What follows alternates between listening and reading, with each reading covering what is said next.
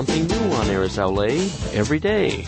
My name is Dr. Bill Takeshita, and I'm the Chief of Optometric Services at the Center for the Partially Sighted in Los Angeles, California, and the Consulting Director of Low Vision at the Braille Institute of America. Each Sunday, we're going to bring you tips and information that will help you to cope while living with low vision.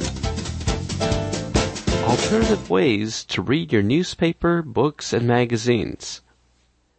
For many people with low vision, we spend a lot of our recreational time by reading newspapers, magazines, or even watching television. However, in many situations, it's almost impossible to read for long periods of time.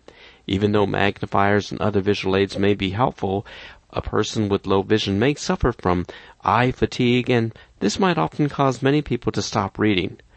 Well, one of the services that's available to people who are legally blind is called the National Federation of the Blind, the NFB Newsline. Now, this is really one of the greatest services that's available. First of all, it allows a person who is legally blind to read over 300 newspapers at no charge. And the way that we read it is by simply using our telephone at home and listening to it. This is a service that I find to be extremely helpful, and every morning I read the New York Times, the sports section of the Los Angeles Times, and the Wall Street Journal. Now the way that this system works is that you simply can apply and once you have been approved, they will send you a telephone number. This telephone number will be a local telephone number in your neighborhood so that when you do call, it doesn't cost you any money.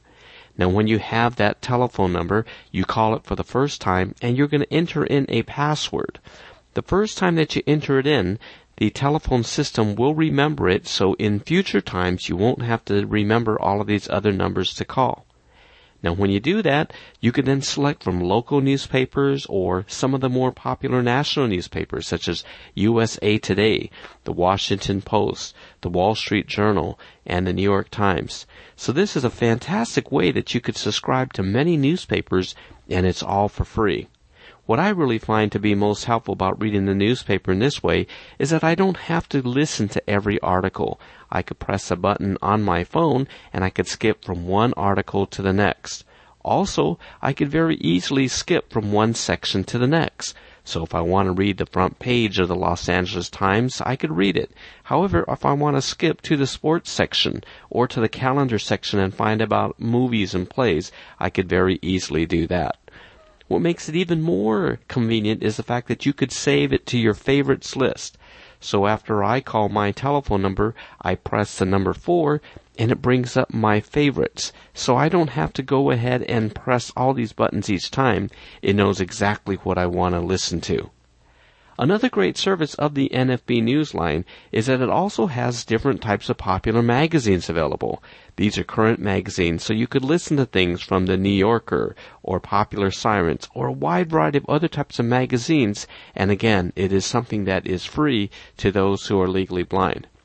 Now, a service of this that I found to be extremely helpful is the fact that they now have television listings. I personally have a satellite television system, and then if you have that, you know that there's hundreds and hundreds of different channels.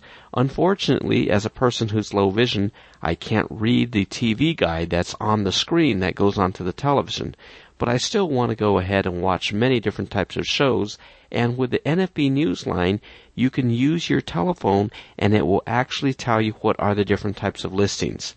Now you can go ahead and customize that so you don't have to listen to every single channel that's on there. For example, if you like to listen to or watch ESPN, you could go ahead and program it so it will tell you ESPN and, for example, the Food Channel and the Do It Yourself Network. Whatever might be the most popular channels that you enjoy watching on your television, you could program that into your telephone and you could find out what's on at 8 o'clock in the morning, 10 o'clock in the morning, or 7.30 at night. You could just very quickly go through each time slot by pressing a button on your telephone. So overall, the National Federation of the Blind's Newsline service is something that is extremely, extremely helpful for many people who are visually impaired. So I encourage all of you to sign up. Now, in order to sign up, you do have to be legally blind. What this means is that your doctor has to certify that for you. Now, to get an application, you could call the National Federation of the Blind at 866 504 7300. That's 866 504 7300.